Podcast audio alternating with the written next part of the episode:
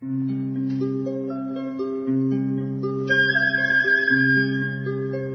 رادیو کودکان دنیا خوش آمدید.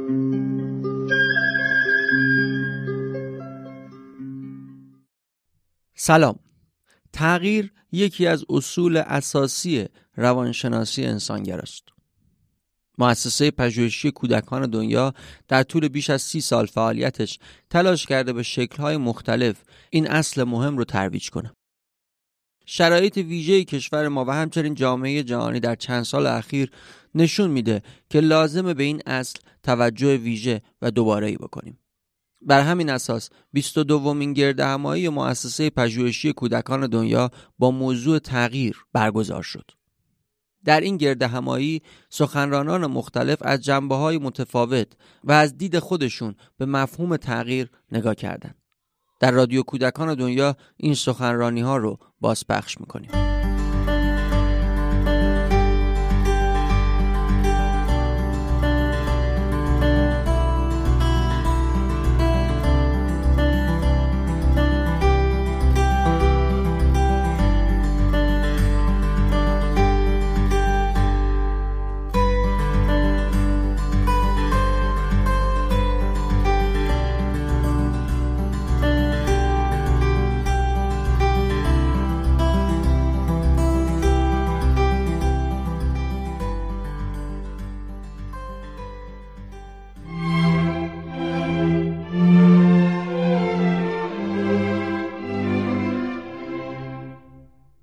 بله من همونجوری که در پیشنشست موضوع تغییر با دوستان مؤسسه که چند ماه پیش حضوری خدمتشون رسیدم عرض کردم. کلا کانسپت تغییر و مفهوم تغییر یک مفهوم مشکوکی هست در لاقل فلسفه که من در واقع تخصصم هست. علا رقم این که هراکلیتوس فیلسوف یونان باستان گفت که یک فرد نمی‌تونه دوبار در یک رودخونه پا بذاره و در واقع باور به تغییر در دنیا و عالم رو در واقع بیان کرد. اما آنچه که سرنوشت فلسفه شد در واقع نفی تغییر یا تحقیر تغییر به حساب بود. ذاتگرایی عرستویی و جهان مسل افلاتونی در واقع به سمت ایستاگرایی و ثبات و عدم تغییر به عنوان ارزش و به عنوان حقیقت پیشرفت. حقیقت هیچگاه در تغییر نیست. حقیقت همیشه ثابت و ایستاس و افلاتون با این باور به تحقیر تغییرات جهان پرداخت و جهان رو کپی از عالم مسلی که حقایق ثابت درش هستن در واقع تصویر کرد. در طول قرون وسطا هم قلبه فرهنگ افلاتونی و عرستویی این مسئله رو به حساب دنبال کرد که هر آنچه که ارزشمنده هر آنچه که حقیقیه هر آنچه که میشه به خدا نسبت داد و انسان ها باید به اون سمت برن و تقرب به تقرب به ایستایی و ثبات و عدم حرکت هست. از این جهت شاید برای شنوندگان و بینندگان عزیزی که این برنامه رو می‌بینن عجیب باشه که واژه تغییر یک واژه مشکوک و ضد ارزش تلقی می شده در تاریخ فلسفه. دست کم تا رونسانس ثبات ارزشمند بوده حرکت نشانه ضعف بوده نشانه نقصان بوده. ارسطو حرکت رو در واقع گذار از بالقوگی و استعداد به سمت فعلیت می‌دونه و حرکت رو در موجوداتی ثابت و جایز می‌دونه که موجودات ناقصی هستند به همین خاطر حرکت از ابتدا از خدا مجردات عالم فرشتگان حذف میشه به خاطر اینکه اون موجودات موجودات بینقصی هستند. خب این خودش نوعی تردید و تشکیک و همچنین ترس در مورد هر گونه سخن گفتن از تغییر در تاریخ فلسفه به وجود آورده. انگار وقتی ما از تغییر داریم صحبت می‌کنیم از نوعی بی اصالتی بیمایگی و عدم حقیقت داریم صحبت می‌کنیم.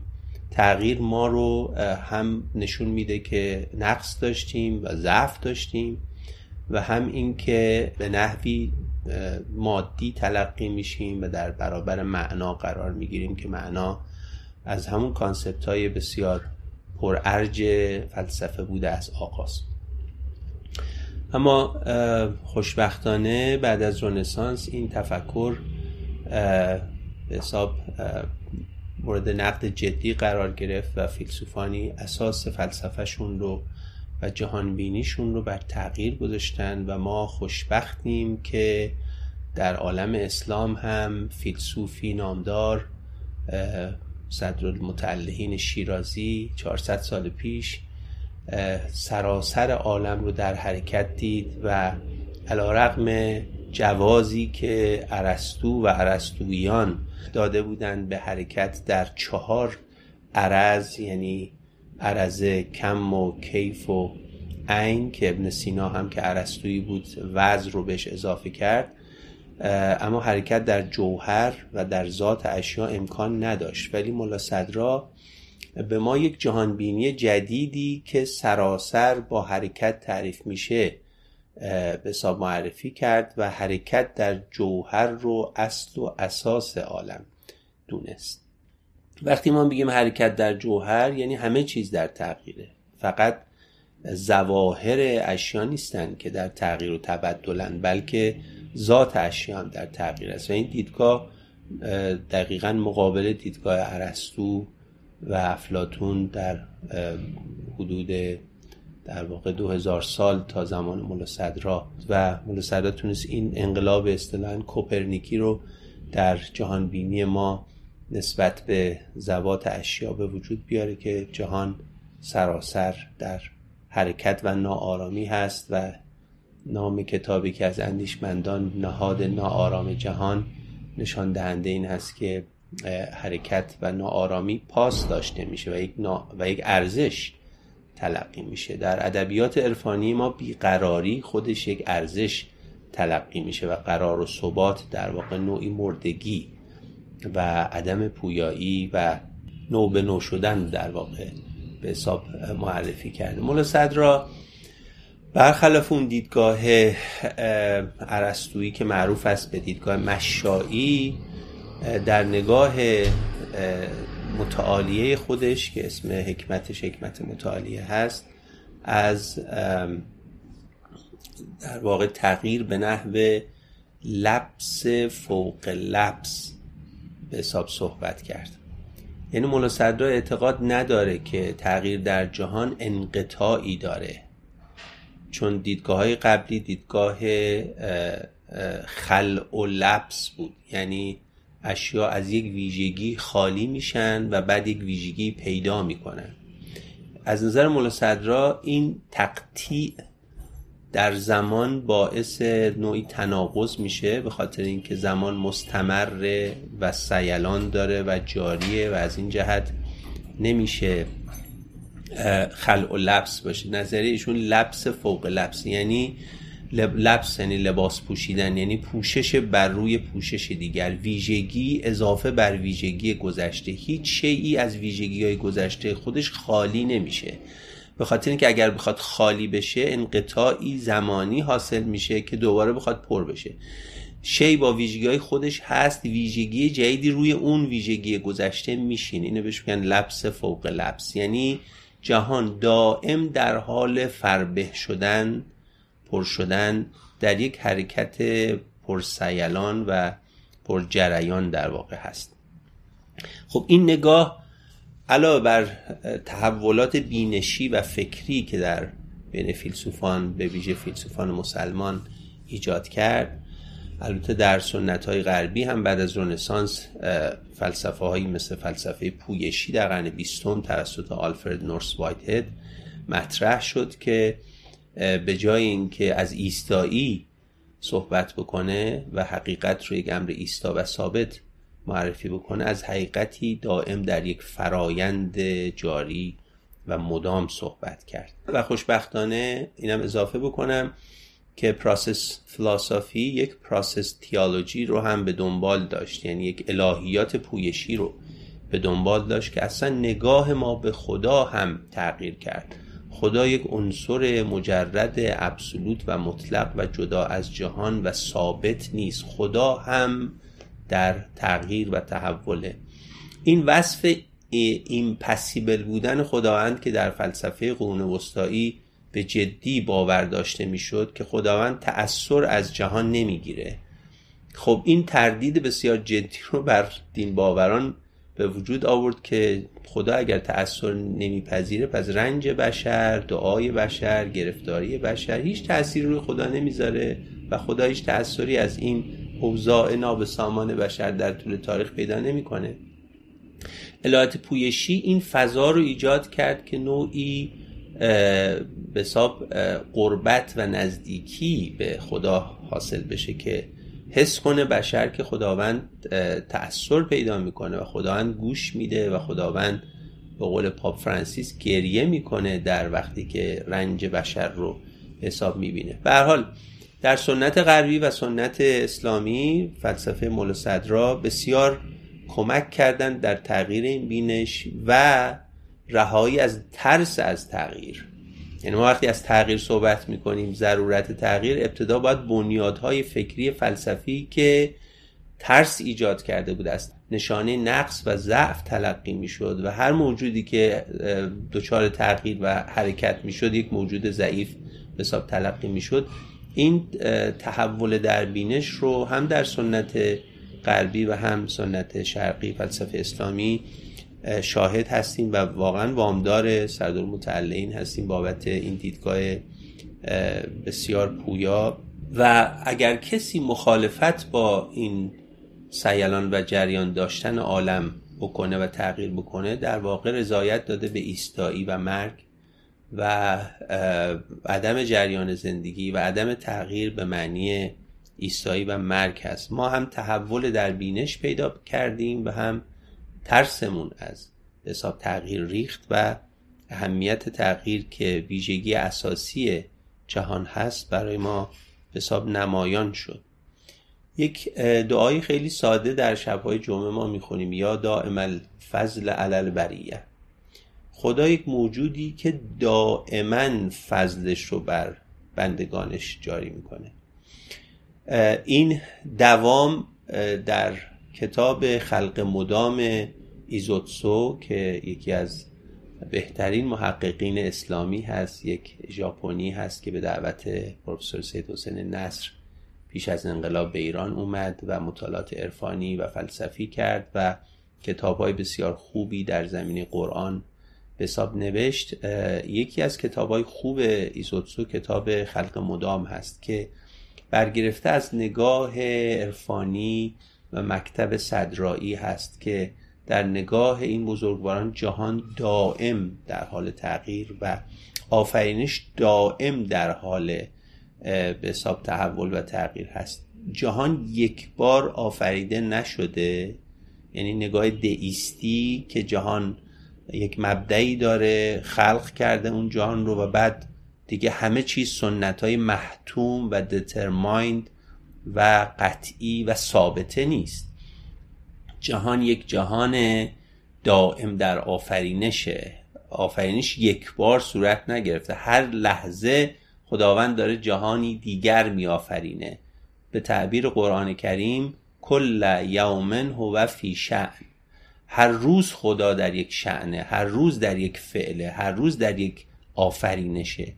این تصویری که جهان خلق شده و بعد دیگه همه چی ثابته و ما باید تسلیم آنچه که در جهان هست بشیم تغییر پیدا کرده. خب اگر نگاه ما عوض بشه که جهان ثابت نیست و جهان حقیقتش حرکته به ما شجاعت میده برای تحول و تغییر در فکرمون تحول تغییر در کنش و حساب عملمون تحول تغییر در سنت هامون تحول تغییر در سبک زندگیمون تحول تغییر در تصمیماتی که حساب گرفتیم ما یک بار برای زندگیمون تصمیم نمی‌گیریم. یک قاعده و اصل رو بنا نمی‌گذاریم بلکه دائم در حال دیالوگ و گفتگو با دیگران هستیم که خودمون رو اصلاح بکنیم. خب پس این الان شده قاعده یعنی تغییر قاعده است نه ثبات. حرکت یک ارزشه نه ثبات. یعنی این دیدگاه ارسطویی و افلاتونی امروز با تحولی که ملا صدرا و فیلسوفانی مثل وایته در فلسفه پویشی و دیگران ایجاد کردن مثل هنری برکسن و دیگران خیلی به حساب فضهای جهانی رو عوض کرده. این تغییر فقط در فلسفه نیست. سرایت کرده به حوزه صنعت و اقتصاد. ترمی به وجود اومده به نام کریتیویتی یا خلاقیت. خلاقیت خودش یعنی تغییر. یعنی شما آفرینش می‌کنید و به یک سنت و سبک ثابت کار اقتصادی نمی کنی کار صنعتی نمی کنی تو هر حوزه یا در ارزم شما که به حساب حوزه دینی همجوری که اشاره کردم همچنین در مثلا ریاضی که ریاضی به عنوان یک رشته به حساب ثابت تلقی میشه با یک اکسیوم ها و اصول ثابت. شما می‌بینید که هندسه اقلیدوسی دچار به حساب یک تحول و رقیب میشه با هندسه نااقلیدسی ریمنی و لوباچوفسکی. این نشون میده که جهان حتی در ثابتاتش هم دچار تغییر میشه و این تغییر فقط مال به حساب امور جاری نیست بلکه در axiom ها ما تغییر داریم و مدل های مختلف به وجود میاد. منطق binary ارسطویی که فقط صدق و کذب داشت بدون هیچ درجه بندی امروز ما منطقه چند ارزشی داریم منطق فازی داریم و این نشون میده که چقدر تحول در فکر بشر صورت گرفته و برخلاف گذشته که اصل بر ثبات بود و حرکت آرز بود بر جهان و این عروض نشان دهنده ضعف جهان بود. امروز اصل بر حرکت هست و ثبات نشانه به حساب مرگه ثبات و ایستایی نشانه ضعفه اگر موجودی در حرکت نباشه در اندیشش در زندگیش در سبک زندگی این موجود به حساب مرده هست. اصلی رو که ارسطو بنا کرده بود القصر و لایدوم که اونایی که فلسفه علم خوندن با این اصل آشنا هستند که چگونه ارسطو جهانی رو تصویر کرده بود که اگر حرکتی صورت می گرفت این این حرکت در واقع جبری و قصری بود. قصری با سین به معنی جبری. و نباید در واقع دوام پیدا می‌کرد. القصر و لا یعنی باید حتما به ایستایی می‌رسیدیم. جهان چون اصلش بر ایستایی هست. الان برعکسه. یعنی در واقع جهان یک جهان قصریه. جهان یک جهان برهم کنش نیروها انرژیها و افکار و ایده ها هست. هیچ ایده ای نمی‌تونه ثابت بمونه. هیچ ایده ای نمی‌تونه خصوصی بمونه. به قول ویتکنشتین ما زبان خصوصی نداریم. ما الان دچار یک intersubjectivity هستیم که سوژه ها و ایده ها در هم تداخل کردن و در هم تنیده هستند این مسئله در زندگی جمعی global ما هم هست. ما دچار یک globalization شدیم. یعنی دچار یک جهان بزرگی که شدیم که همه با هم توش داریم زندگی می‌کنیم. نمی‌تونیم بگیم که ما زندگی خودمونو می‌کنیم سبک زندگی خودمونو داریم و در این سبک زندگی هیچ نقدی تردیدی سوالی هم بهش راه نمیدیم. این یعنی ایستایی و مرگ. ما اگر مردم زنده ای هستیم سنت و فرهنگ زنده ای هستیم دائم باید خودمون رو در معرض نقد قرار بدیم و محک نقد بهترین ارزم شما که عنصر پایایی و مانایی فرهنگ و یک جامعه میشه. ولی اگر ما درها رو ببندیم دیدگاه رو ببندیم همه رو به یک شکل بگیم فکر بکنن کسی با جریان یافتن فکر به قول موافق نباشه عملا فاتحه اون فرهنگ فاتحه اون سنت رو به حساب خوندیم. هیچ در واقع ضد ارزش نیست اگر یک فرهنگی تحول و تغییر پیدا بکنه. اتفاقا ضد ارزش این است که یک فرهنگی روی خوش نشون نده به نقد روی خوش نشون نده به پرسش روی نقد نشون نده به دیدگاه های دیگه و ایده های به حساب دیگه. مخالفت با این تغییر یا در برابر جریان به حساب جاری جهان ایستادن این در واقع نوعی اعلام مرگ خودمون هست. لاوتسه در داوتچینگ کتاب معروفش که ترجمه زیادی هم در ایران شده راجع به این تغییر مدام صحبت می‌کنه که داو در واقع راه هست. و نگاه به اون در واقع قایتجویی و مقصدجویی و نقطه‌ای که به ایستیم که تو فرهنگ ادیان ابراهیمی تحت عنوان فرجام شناختی مطرح میشه اونجا یه سرنوشت دیگه بوده. ما مدام راه رو به عنوان وسیله و یک امر گذرایی که ما رو به یک مقصد ثابت برسونه نگاه می‌کنیم. این نگاه رو هم افلاتون ارسطو در واقع جوری به ما دادن که ما به دنبال قایت حرکت هستیم و آنچه که مهمه علت قایی هست یعنی ایستایی یعنی یه جایی که ایستیم یه جایی که پایان پیدا بکنه. به همین خاطر مسیر خیلی مهم نیست طریق خیلی مهم نیست سلوک خیلی مهم نیست مقصد خیلی مهمه. ولی در داویزم چینی که در تبلیغات ایران خودرو یه وقتی من دیدم گاهی مسیر دلپذیرتر از مقصد است کاملا شعار داویسم رو در این آگهی ماشین در واقع آورده بودن. حالی که از محصولات ایران خودرو توی تلویزیون نشون می‌دادن که به حال از مسیر لذت ببرن. ولی این یک شعار داویستیه. یک شعار در واقع چینیه که مسیر اهمیت داره. در نگاه عرستویی مقصد مهمه. مسیر وسیله است و یک چیز گذراست که باید زودتر ما رو به مقصد برسونه. ولی در نگاه داویستی همه چیز سلوکه همه چیز راهه. مقصد خودش همین طریقه. یعنی در مسیر بودن خودش قایته. نه اینکه از طریق این مسیر به قایت و هدف ثابتی رسیدن. اگر ما بنا رو بر اصالت راه و سلوک گذاشتیم همیشه در حال راهیم همیشه در حال رفتنیم همیشه در حال تغییریم. اما اگر بنا رو بر این گذاشتیم که این طریق رو میریم که به یک قایت و مقصدی برسیم خب طبیعیه که از ابتدا ما نگاهمون نگاه ثبات و ایستایی هست. یعنی می‌خوایم بریم به یک جایی قرار پیدا بکنیم. انگار جهان در نگاه ادیان شرقی اصلا بیقراره. حکمت بیقراری کالن واتس نوشته و ترجمه خانم مرسد لسانی شده. حتما این کتاب مطالعه فرمایید. آلن واتس یکی از شخصیت های بسیار باهوش هست که انگلیسی آمریکاییه و تونست این ظرافت مکاتب شرقی رو به ویژه داویزم رو به خوبی بیان بکنه و این کتاب The Wisdom of Insecurityش که ترجمه شده به حکمت بیقراری دقیقا نشون میده که جهان بیقراره انسان بیقراره. نه فقط اشاق بیقرارن بلکه جهان بیقراره. و جهان سراسر رابطه عاشق و معشوق هست. خداوند در کشش و جذب بندگانش و بندگان در پاسخ به این کشش و جذب در حال آمد و شد هستند. و این تصویر از جهان خیلی متفاوت از اون تصویر ثباتی است که ارسطو درست می‌کنه. یک خدای ثابتی که یه جایی نشسته هیچ کسی هم بهش دسترسی نداره و بندگان بیچاره که باید تابع سنت های محتوم و قطعی باشن.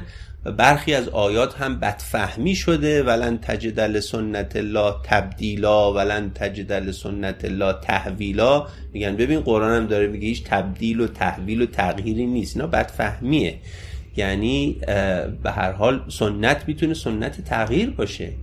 یعنی اساسا جهان سراسر یک پارچه در تغییر و تحول هست. می‌تونه آیه حاکم بر این آیه کل یوم هو فی شن باشه. یا این دعای یا دائم الفضل علل بریه باشه. و میترسیم از این که اگر یک رسم و سنتی در خانه تغییر پیدا بکنه و فرزندمون تبعیت نکنه از اون اصولی که ما در خانه تأسیس کردیم در صورتی که ما باید امکان گفتگو رو فراهم بکنیم. ممکنه فرزند ما علا رقم تجربه کمترش فهم دقیق تری و جدی تری و یک بینش نوعی پیدا بکنه که اون اندیشه کهنه ما که حساب شاید سالها در خونه حاکم بوده رو دچار تغییر بکنه و ما بتونیم خانه پویاتر به حساب داشته باشیم. یه وقت ما به حساب سنت تربیتی کلاسیک رو دنبال می‌کنیم که که تحت تاثیر گلدن مین ارسطو هست. همه چیز باید اون تعادلش حفظ بشه و قاعده قاعده تعادل هست. و همه رضائل اخلاقی و فضائل اخلاقی تعریف شده است فیکس و ثابته. یه وقت ما در حوزه تربیت قائل به این هستیم که باید یک نرم هایی رو تعریف بکنیم یک کلیشه هایی درست بکنیم و همه فرزندان ما و دانش آموزان ما و دانشجویان ما باید بیان توی این نرم قرار بگیرن و این شکلی بشن. خب این همون در واقع ادامه ایستایی و ثباتی است که فرهنگ یونانی عرستویی و مشایی تحمیل کرده. ولی الان شما در آموزش پرورش کشورهای اسکاندیناوی دقت بکنید در دانمارک در نروژ در سوئد اونا چجوری به قول معروف با بچه ها برخورد می‌کنن؟ به جای اینکه نرم های فیکس و ثابتی رو تحمیل کنن به بچه ها یک فضای دیالوگی ایجاد می‌کنن که بچه ها در واقع آنچه که می‌تونن طرح بکنن و مشارکت بکنن چه در ایده پردازی چه در کنش و فعل در کلاس در واقع این خلاقیت و آفرینش رو معلم که حالا اسمش هم معلم نمی‌ذارن میگن تسهیلگر کسی که در کنار به حساب دانش آموزان قرار می‌گیره و نه بر دانش آموزان و حاکم بر دانش آموزان سنت آموزشی صحیح در واقع سنت تسهیلگری هست. و ای چه بسا یادآور این حرف افلاتون باشه که افلاتون معتقد به یادگیری نبود. افلاتون معتقد به یادآوری بود. یعنی انسان ها هر آنچه که برای یک حیات رضایتمند و خوش و شاد لازم دارن درونشون هست. باید فرصت پویایی و فرصت شکوفایی به حساب آنچه که در درون انسان هست به حساب داده بشه. حالا راجع به رشد و کمال هم بد نیستی اشاره بکنم که نگاه پرفکشن یا پرفکشنیزم که ما دنبال این هستیم که یه چیز رو کامل داشته باشیم. چرا؟ چون خدا کامله و پرفکته. باید هر موجودی هم که می‌خواد الهی بشه باید پرفکت باشه. امروز واقعا این نگاه کمالگرایی جواب نمیده. ما به دنبال رشدیم. به دنبال توسعه هستیم. کمال به اون معنای کلاسیکش دیگه در واقع دست نیافتنی هست. اگر نگیم غلطه و باطله دست نیافتنی. ما باید به هم کمک بکنیم با همین ضعفایی که داریم با همین نقصان معرفتی و فعلی که داریم به کمک همدیگه زمینه رشد همدیگه رو فراهم بکنیم. قرار نیست کسی کمال مطلق پیدا بکنه. و اصلا امکان نداره کسی کمال پیدا بکنه. به حال تغییر یک ضرورت امروز. و مهمترین اصلی که در زندگی ما باید حاکم باشه تغییر هست. ما بدون ترس باید به استقبال تغییرات بریم. معنیش این نیست که همه چیز رو باید زیر پا بذاریم. معنیش این نیست که دینمون رو زیر پا بذاریم. معنیش این نیست که رسوم و آداب ملیمون رو زیر پا بذاریم. معنیش این نیست که اندوخته های گذشته و تجارب گذشته رو زیر پا بذاریم. یک مغالطه ای که اینجا صورت می‌گیره این است که ما هر وقت از تغییر صحبت می‌کنیم بحث تخریب گذشته تخریب تجارب تخریب سنت به حساب پیش کشیده میشه. اصلا معنیش این نیست. معنیش این این هست که اگر ما واقعا وفادار به سنتیم سنتی میماند که به تغییر روی خوش نشون بده. دینی میماند که به تغییر روی خوش نشون بده. سیاستی میماند که به تغییر روی خوش نشون بده. تو همه حوزه ها اگر ما به تغییر و نقل و پرسشگری روی خوش نشون ندیم عملا دفن کردیم و از بین بردیمش. پس اگر ما واقعا وفادار به سنت دینی ملی فرهنگیمون هستیم باید از نقد دیگران استفاده بکنیم و در تعامل و intersubjectivity با دیگران گسترش بدیم رشد پیدا بکنیم و موجب ادامه به حساب ثبات رو دیگه ترم ثبات رو ازش استفاده نمی کنیم ادامه ادامه جریان زندگی و در فرد و اجتماع رو ازش استقبال بکنیم کتاب رو بشنم حالا شما سوالی دارین بفهمید تو می‌تونم شاید توی اون جواب خب بدم می‌خوام کتاب اعلام بکنید بله. بله وقت من سالم. بله. بگم. بله. من راجع به سنت شرقی صحبت کردم که اونا چگونه استقبال می‌کنن از این تغییر. و تردید و تشکیک و سوال کتاب بسیار خوبی رو اخیرا باش مواجه شدم. اسمش از Living Beautifully with Uncertainty and Change. از پما اه، چودرون هست که یک بودیسته یک نویسنده بودیست هست یک خانمی هست که در سال 2013 این کتاب رو نوشته. میگه که این سوال جدی برای ما مطرحه که چگونه در برابر این همه جهانی که در تغییر به تعبیر خود شیکی هست در حال لرزش و تغییر هست چگونه ما می‌تونیم زندگی بکنیم؟ چون همیشه ترس ما رو می‌گیره که هیچی ثبات نداره هیچی دوام نداره هیچی ارزم شما که قابل اتکا نیست همه چیز در حال تغییر ایشون توضیح میده که اگر ما این بینش رو پیدا بکنیم که نهاد جهان ناآرامه همون تعبیری که در حرکت جوهره مولا صدر عرض کردم. اگر این باور و بینش رو پیدا بکنیم به جای اینکه بترسیم هر اتفاقی چه خوب چه بد بیفته زمینه یک awakening یک بیداری رو برای ما ایجاد می‌کنه. یعنی حوادثی که رخ میده در واقع ما رو تازه می‌کنه ما رو آب دیده می‌کنه ما رو به روز می‌کنه update به قول معروف می‌کنه. و ما حس می‌کنیم زنده ایم. انسان امروزیم. انسان این ساعتیم.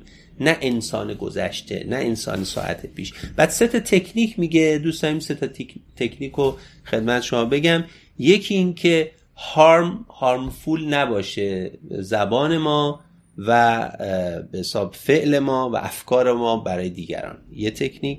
دوم این که به دیگران کمک بکنیم و خودمون ذهنمون و قلبمون رو باز و گشوده در برابر دیگران قرار بدیم. و سوم این که جهان رو آنچنان که هست embrace بکنیم در آغوش بگیریم. این سه تا اصل. یادآور اون دو اصل مرنج و مرنجان مرحوم اسماعیل دولابی هست که اشاره به ایشون هم می‌خواستم بکنم خدا رحمتشون کنه. به هر حال در ادیان شرقی چیز خوبی می‌تونیم پیدا بکنیم که کمک بکنه به باور به تغییر و استقبال از تغییر. اولا خود کلمه گفتگو به معنی حرف زدن فقط دو طرف حرف زدن نیست. شاید کلمه گفت و شنود بهتر باشه که هم گفت بگوییم و هم بشنویم. ما فرهنگ شنیدن و در واقع توی جامعه آموزشی و تربیتیمون تقویت بکنیم. هم معلمین و هم دانش آموزان. چون ما انتظار این است که مونولوگ معلم صحبت بکنه و دانش آموز بشنوه. در صورتی که باید دیالوگ باشه. یعنی هم معلم حرف بزنه دانش آموز گوش بده هم دانش آموز حرف بزنه معلم گوش بده. و رشد اینجوری صورت می‌گیره. هم به معنی دایالوگ دو تا لوگوس دو تا عقل قطعا از یک عقل به حساب راهگشاتره. و هم به معنی دیالوگ به معنی اینکه ما در کنار همدیگه و در ارتباط با همدیگه رشد پیدا می‌کنیم. امروز هیچ انسانی خودش رو نمی‌تونه بینیاز از انسان دیگر هیچ فرهنگی بینیاز از فرهنگ دیگر هیچ دینی بینیاز از دین دیگر حساب بدونه. ولی واقعا ما یه خانواده هستیم. دیگه این جهان پر از ارتباط ایجاب می‌کنه که ما در واقع هممون به قول حساب هانس کونگ فکر کنم میگه متعله سوئیسی میگه که همه ما در یک قایق سوار هستیم و کسی نمی‌تونه بگه من خودم رو نجات میدم با بقیه کار ندارم. خودم رو نجات نه نداره. ما باید یا هممون نجات پیدا بکنیم همون غرق میشیم. یعنی باید به نحوی عمل بکنیم که با هم در ارتباط به حال اون نکته که شما میفرمایید بحث دیالوگ فقط صرف گفتن و شنیدن هم واقعا نیست. دیالوگ به معنی مارتین بوبریش در کتاب بیتوین من and من و در کتاب آی and thou من و تو دیالوگ به معنی relation هست به معنی ارتباط هست. یعنی ما در ارتباط هویت پیدا می‌کنیم. هویت. در ارتباط رشد پیدا می‌کنیم و در ارتباط زنده ایم all real living is meeting. شعار معروف مارتین بوبر هست در کتاب من و تو. یعنی همه هستی در ملاقات و دیداره. اینو شمس هم میگه که هدف از زندگی دیدار دو, دو دوست بود. یعنی دیدار به معنی ارتباطه دیدار به معنی با دیگری بودنه. این پذیرفتن دیگری هم نکته بسیار مهمیه که شاید اون ترسی که من راجع به تغییر گفتم ترس و فوبیا نسبت به دیگری رو هم دامن زده. می‌دونی؟ چون ما فکر می‌کنیم اگر دوستمون با فرزندمون با دیگری ارتباط برقرار بکنه ممکنه چیزایی بهش بگه که موجب تغییر در سنت و فرهنگ خودمون بشه. این فوبیای ارتباط با دیگری هم نکته بسیار مهمیه که یک تابو شده. دیگری همیشه به عنوان استرنجر غریبه بیگانه ایلین تو داستانهای ما چه داستانهای شرقی چه غربی اومده که دیگری همیشه یه چیز مشکوکه مثلا خطرناکیه. در دیگری کیه؟ دیگری منم دیگری یک ایکوال و شبیه خود منه. جمله از دلی به مالک اشتر وقتی می‌خواست مالک بره به مصر بهش گفت میری اونجا دو دست آدم برخورد می‌کنی. اما اخون لک فدین او نظیر لک فی الخلق. دیگری کسی شبیه ما خلق شده مثل ما و بنده خدا و فرزند خدا و باید بهش حرمت نهاده بشه. به هر حال کاملا حرف شما درسته. ما استراتژی دیالوگ به معنی هم هم سخنی هم به معنی هم ارتباطی یعنی هم relation و هم گفتگو. هر دوتاشو باید دنبال بکنیم اگر می‌خوایم مسیر تعلیم و تربیت ما تحول و رشد پیدا بکنه و دیگه کسی نمی‌تونه بگه آقا من همه چیز حقایق در نزد من هست و فقط بیایید گوش بدید که مثلا سعادتمند بشین. سعادت در این ارتباطات و گفتگوها هست. خب اگر کسی بفهمه که کل جهان تو حرکته ترس از این پیدا نمی‌کنه که خونه خودش هم در حرکت باشه خونه خودش هم در تغییر باشه. ولی اگر فکر کنه همه جا ثابته فقط اینجا یه اتفاق ناگواری به نام تغییر داره صورت می‌گیره این حس بهش دست میده که جلو این تغییر رو بگیره و با جریان ثبات همراهی بکنه.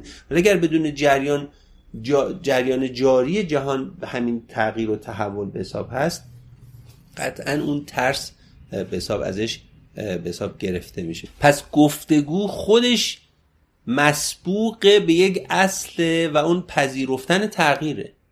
چیزش هم پیشفرزش هم اینه. یعنی کسی که میره این جسارت رو به خرج میده که پشت یک میز با یه نفر گفتگو بکنه به رسمیت شناختن دیگری و استقبال از تغییر معنیش. یعنی من آماده هستم که ممکنه در خلال گفتگو شما ایده من عوض کنی وگرنه من گفتگو با شما نمی‌کنم. اونایی که ترس دارن اساسا استقبال نمی‌کنن از گفتگو.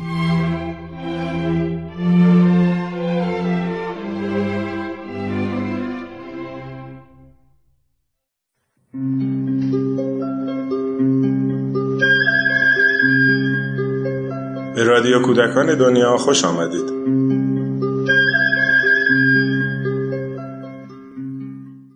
سلام رویکردهای آموزشی مختلف نگاه های متفاوتی به حوزه های دانش بشری دارند.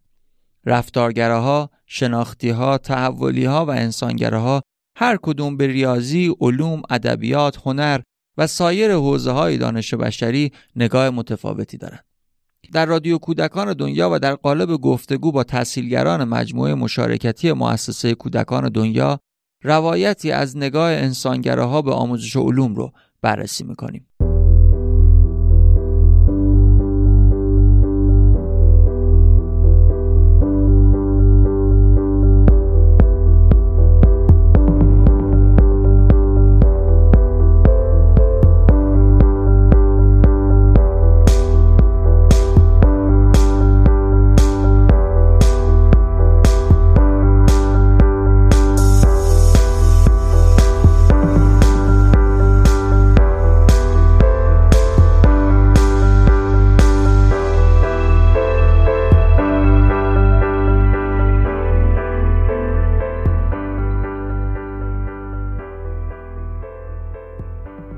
سلام آقای فتایی امیدوارم که خوب باشید و سال نوتون رو خوب شروع کرده باشید.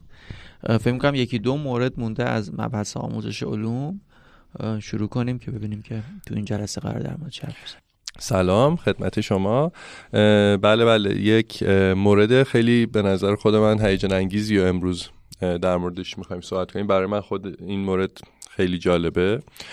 اما قبل از اینکه وارد به اون بشیم من فقط یه مرور خیلی کوتاه بکنم که ما توی جلسه های قبلی چی گفتیم. ما در واقع به این اشاره کردیم توی جلسه قبلی که آموزش علوم یک رونده که حالا ما با یه دستبندی که این دستبندی می‌تونه تغییر بکنه یک مواردی که توی این روند می‌تونه مهم باشه رو دونه دونه با همدیگه در میون گذاشتیم که چیا هست و ماجرا اینه که ما توی هیچ کدوم از اون موارد در واقع گیر نکنیم و بتونیم از یکیش کودکان رو کمک کنیم همه اونها رو به نحوی تجربه بکنن.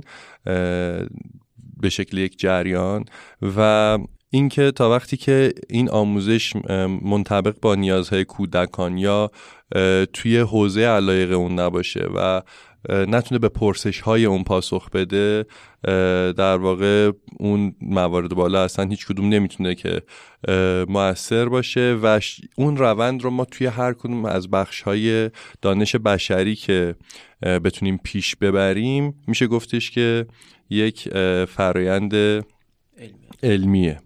و یه نکته به نظرم خیلی مهمه دیگه که معلم ها لازمه که از خودشون سوال بکنن اینه که من با مشاهده چه چیزی از کودکان خوشحال میشم؟ یعنی حالا وقتی به اون روند فکر می‌کنیم آیا من فقط وقتی که کودک من دانش آموز من وقتی اطلاعات خیلی خوب و به ظاهر درستی داره این منو خوشحال می‌کنه یا واقعا وقتی اون پرسشگره وقتی که خوب شک می‌کنه وقتی که خوب سراغ مثلا آزمایش کردن یه چیزی میره یا با جسارت مثلا نتیجه افکارش رو بیان می‌کنه هم این منو خوشحال می‌کنه. این مواردی بود که ما توی جلسه های گذشته بهش پرداختیم. اما موضوعی که امروز می‌خوایم بهش بپردازیم اینه که چه موضوعهایی می‌تونه وارد کلاس علوم بشه. یعنی اگر ما بخوایم فکر کنیم که خب من با این تفاصیل احتمالا دیگه یک کتاب از پیش تعیین شده ای ندارم که مرحله مرحله بخواد به من یک موضوعی بده پس موضوعی که میان سر کلاس علوم چی یعنی اصلا چه موضوعهایی می‌تونن موضوع کلاس علوم باشن؟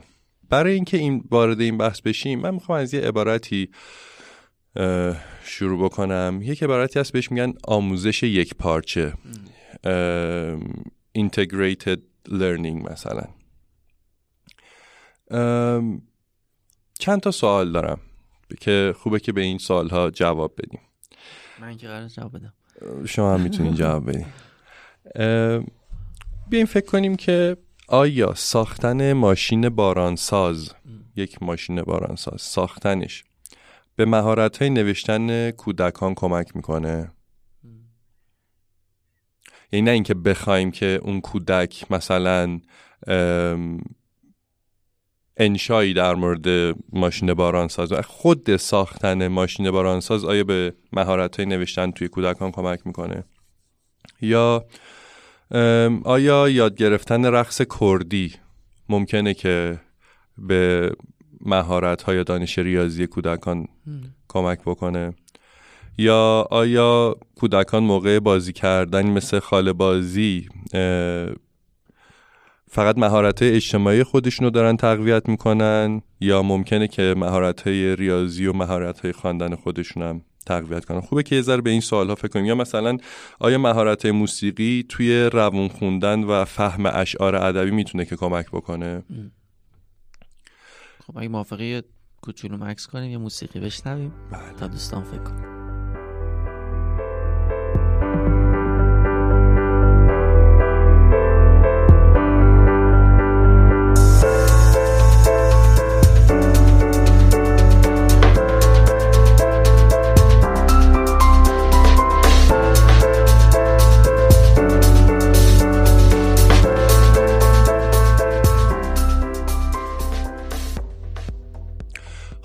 اگه شاید اگه یه ذره دقیق بشیم واقعا ببینیم که یه جوری جواب این سوال ها مثبته. یعنی اینکه مثلا وقتی که مثلا یک ماشین باران سازی داره در واقع درست میشه داره مثلا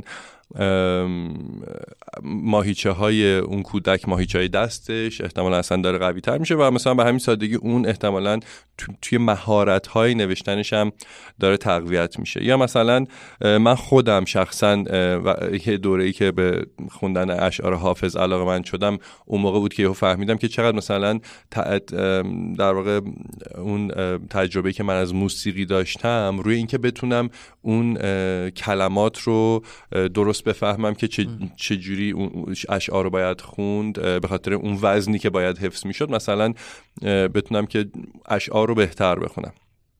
و به همین ترتیب به نظرم جواب سوال های دیگه هم مثبت. اما یه شکل دیگه هم میشه این ماجرا رو سوال کردیم. یه موقعی ما توی کارگاه ها این کار می‌کنیم که من از شرکت کننده ها میگم که مثلا امروز به چه موضوعی فکر کردی؟ حالا چند تا موضوع احتمالا میگم واقعا هر چیزی ممکنه. یکی بگه ترافیک یکی بگه مثلا به درد فکر کردم یکی بگه مثلا به یه چیز دیگه. آلودگی هوا مثلا هرچی و اینو می‌ذاریم توی یک دایره وسط تخته. و بعد از شرکت کننده ها می‌پرسم که با این موضوع به نظرتون سر چه کلاس هایی میشه رفت؟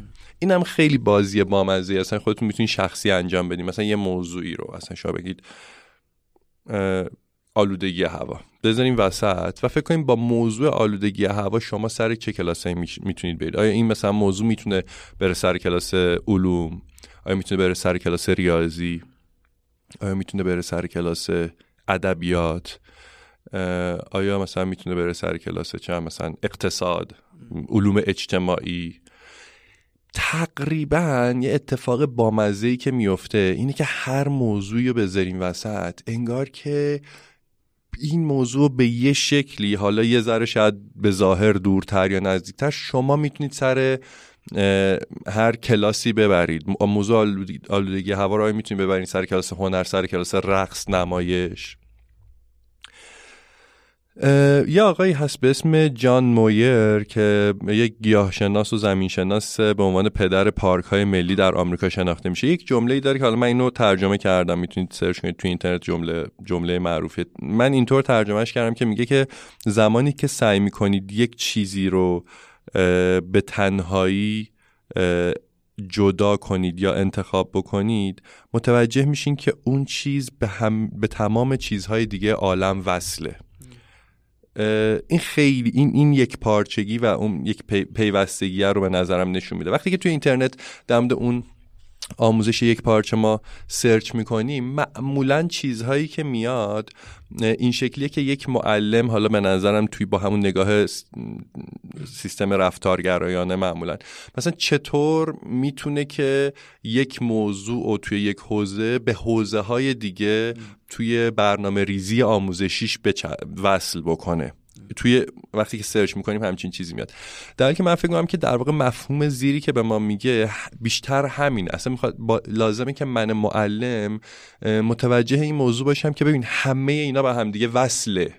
نه اینکه اصلا نیاز داره من وصلش کنم. این وصله. ممکنه حالا من این ارتباط رو ببینم ممکنه نبینم. ممکنه من بتونم کشف کنم این ارتباط رو ممکنه نکنم. اما همه موضوع ها همه چیز توی این دنیا یه شکلی به هم دیگه وصله.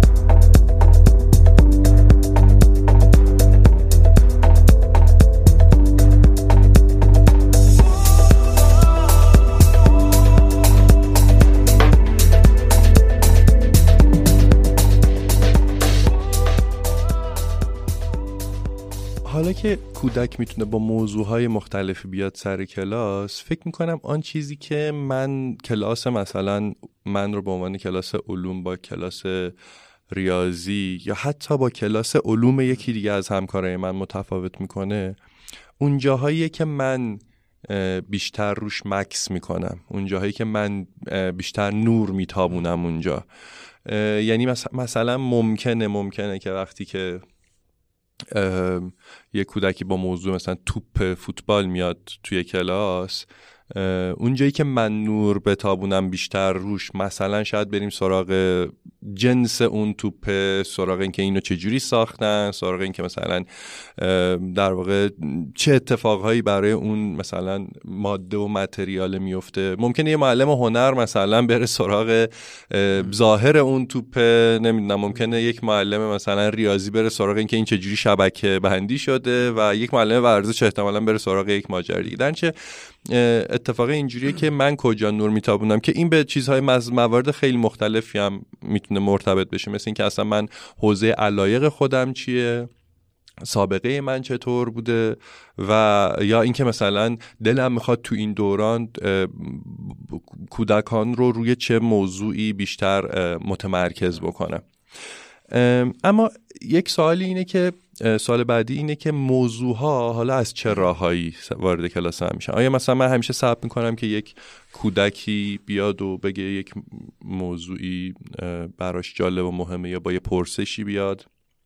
یا من هم مثلا پیشنهادهایی دارم یا اصلا پیشنهادهای من از کجا میام یکی از روش هایی که موضوع سر کلاس من میاد اینه که بچه ها خودشون مستقیما میان اعلام می‌کنن یا یک پرسشی با هم همراه با یک پرسشی میان یه موقعی مشخصا بچه ها میان میگن که ببین مثلا اما این چجوری کار می‌کنه؟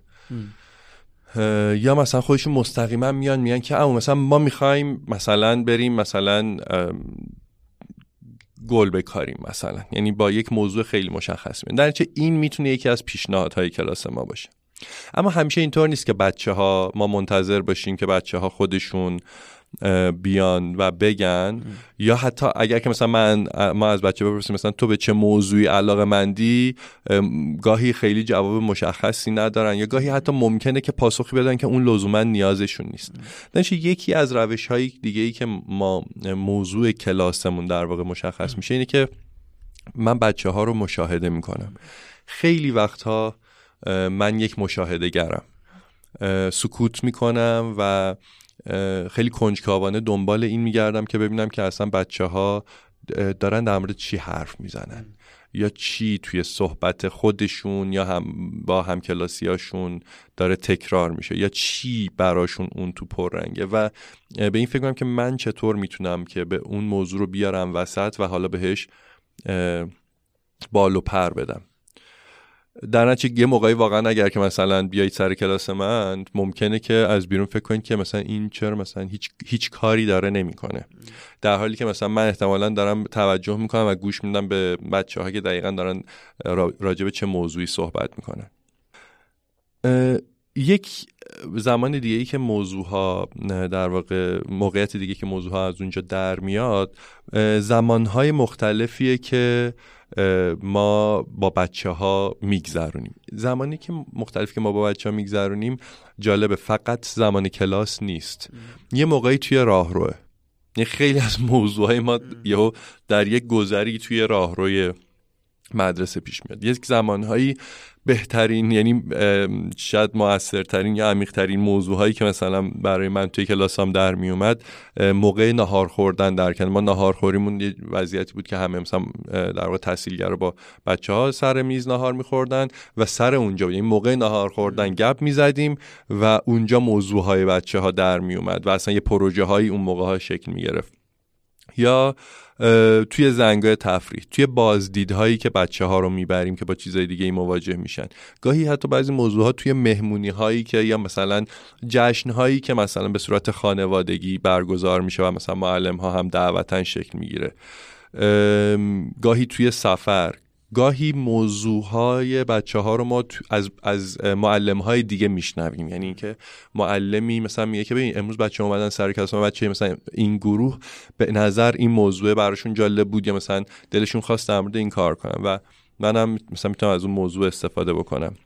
یه موقعی هم ما از خانواده ها می‌خوایم که مشاهده هاشون رو از بچه بیان. چون یه موقعی بچه ها به خاطر تغییر به حال موقعیت مکانیشون توی خونه یه علاقه به یک مواردی نشون میدن یا در واقع در فضای بیرون از مدرسه که اون رو لزوما با خودشون نمیارن توی مدرسه یا نمی‌تونن بیارن. و در ما از خانواده ها می‌پرسیم. در یکی از موقعیت های دیگه ای که ما من موضوع کلاس برام انتخاب میشه همچین موقعیت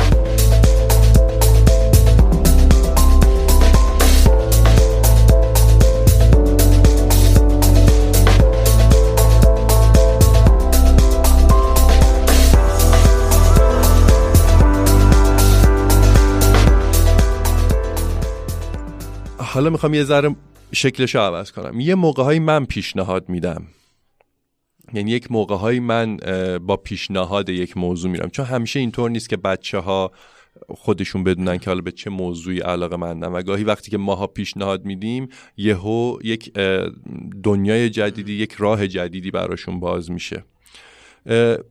حالا اینکه من پیشنهادهامو از کجا میارم بعضی از پیشنهادهای من به شور و شوق خودم علاقه این روزهای خودم برمیگرده و بعضیاش اصلا به پیشینه ای که دارم. مثلا من پیشینه مثلا آموزش تحصیلات آکادمیکم تو حوزه مثلا علوم کامپیوتر بوده. در نتیجه من یک پیش زمینه از کامپیوتر و مثلا ریاضی دارم. یه مقداری خودم به مثلا الکترونیک علاقه مند بودم و در نتیجه خود به خود پیشنهادهایی که من سر کلاس می‌برم از این از این جنس بیشتر بیشتره تا مثلا از جنس موضوعهایی که مثلا به حوزه شیمی یا زیست شناسی مرتبط بشه. همونقدر که خب یک معلم دیگه احتمالا با توجه به پیشینه خودش موضوعهایی رو می‌بره.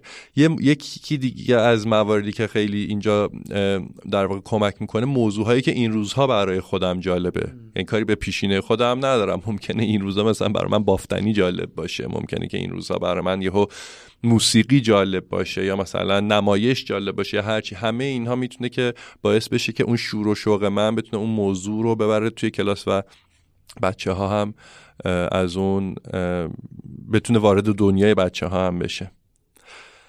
یکی دیگه از روش هایی که ما موضوعی رو انتخاب می‌کنیم برای اینکه پیش من به عنوان معلم پیشنهاد ببرم سر کلاسم کارگروه علومه. ما یک جلسه های گروهی داریم به اسم کارگروه علوم که توی این کارگروه معلم هایی که معلم علوم هستن توی مجموعمون بعضی از متخصصانی که علاقه مندن از خارج از مدرسه و والدینی که به حوزه علوم علاقه مندن شرکت می‌کنن. حالا توی کارگروه ما به در مورد موارد خیلی مختلفی صحبت می‌کنیم که اصلا می‌تونه موضوع یک جلسه دیگه رادیو باشه که اصلا کارگروه ها چه کار می‌کنن و نقششون چیه. من خیلی نمی‌خوام وارد جزئیات بشم اما توی کارگروه ها خیلی وقتا ما از دل گفتگوامون موضوعی رو در میاریم که این رو به عنوان یک پیشنهاد در جیبمون داریم که با بچه ها کار کنیم. این موضوع مثلا می‌تونن از یه طرف نتیجه مشاهده هایی که از یا یک سری از معلم باشن. مثلا ما چند وقت قبل یهو توی جلسه علوم داشتیم می‌گفتیم که ببین به نظر بچه ها خیلی رو فرفره انفجاری هم هممون داشتیم اینو می‌دونیم که مثلا روی فرفره انفجاری خیلی براشون جالبه و همشون هی دارن با اون بازی می‌کنن یا اسم اونو میارن. در نتیجه قرار شد که ما هم برنامه ای برای فرفره های انفجاری داشته باشیم. یعنی اصلا این شد یک موضوعی که هممون بریم روش ذره تمرکز بکنیم. یه موقع دیگه ای موضوعی هست که توی سرزمین ما فکر می‌کنیم الان مهمه. مثلا یک دورانی حتما موضوع آب بوده. یا یک دورانی ماجرای غذا بود دوریزها و توجه به دوریزها. ماجرای کشاورزی که به نظر می‌رسه مثلا توی سرزمین ما کمتر داره بهش توجه میشه. ماجرای آلودگی هوا که مثلا باش دست و پنجه نرم می‌کنیم یا اخیرا داریم روی موضوع حیوان ها کار می‌کنیم. چون فکر می‌کنیم که به نظر می‌رسه که خیلی توجهی حالا به حیوان ها نمیشه و شاید اصلا و به جانوران و شاید بتونیم با کمک کردن به بچه ها به اینکه مثلا ارتباط خوبی با موجودات زنده داشته باشن یک جایی مثلا بیشتر حتی به انسان ها بتونن فکر کنن در آینده. در یک سری از موضوع از این جنسه از اینجا میاد و یک سری موضوع دیگه موضوع های جهانی هست که سعی می‌کنیم که به اونها فکر کنیم و حالا براشون برنامه داشته باشیم. مثلا باز همین تغییرات اقلیمی و تبعاتی که با خودش داره میاره موضوع غذا عملا یک موضوع جهانی. بود و اینکه اصلا این روزها توی دنیا اینکه توی دنیا به چه مواردی دارن فکر می‌کنن اینا همه می‌تونه پیشنهادهایی باشه که ما توی کارگروه علوم در موردش صحبت می‌کنیم و بعد اینها رو با خودمون با, با... حالا اینکه چه جوری می‌بریم مثلا اینها رو با بچه ها در میون می‌ذاریم خودش یه موضوعی که حتما بازونم خوبه که حتما در موردش صحبت بکنیم. و یک آخرین جایی که حالا تو تقسیم بندی من موضوع ها رو ما از اونجا میاریم ما هر سال اول سال یک جلسه عمومی داریم با همه در واقع تحصیلگرا با همه تحصیلگرای مجموعه که مدیر آموزشی مجموعه میان و موضوعهایی رو با ما در میون می‌گذارن که پیشنهاد می‌کنن که خوبه که به اینها توی یک سال پیش رو توجه بکنیم و اگه میشه برنامه هایی برای اونها داشته باشیم سر کلاس هامون. حالا هر کسی توی هر حوزه ای که داره کار می‌کنه. توی این سالها موضوع آب بوده موضوع غذا بوده صلح بوده کشاورزی بوده. موضوع ایران هست موضوع رویا پردازی هست سبز کردن هست. و خیلی موارد دیگه. خانواده بوده و اصلا من به عنوان معلم علوم مثلا میام فکر می‌کنم خب من موضوع خانواده رو چجوری می‌تونم بیارم توی کلاسم موضوع صلح رو چجوری می‌تونم بیارم توی کلاسم در چه اینم یکی از در واقع منابع دیگه ماست برای اینکه ایده بگیریم ازش که چه موضوعهایی رو ببریم سر کلاسمون. مرسی. ممنونم. خیلی مفصل و کامل. هم هر چی سوال داشتم خودت جواب دادی. و هم خیلی نکته مهمی همین آموزش یک پارچه. یعنی مفهومیه که خیلی پیوند داره با آموزش در بستر زندگی نمیشه به اون معتقد باشیم به این یکی نباشیم. اگه نباشیم اتفاقا باید مدام روی بعضی از موضوعاتی که بچه ها مطرح می‌کنن دلشون می‌خواد به تو کلاس ما جلوشو بگیریم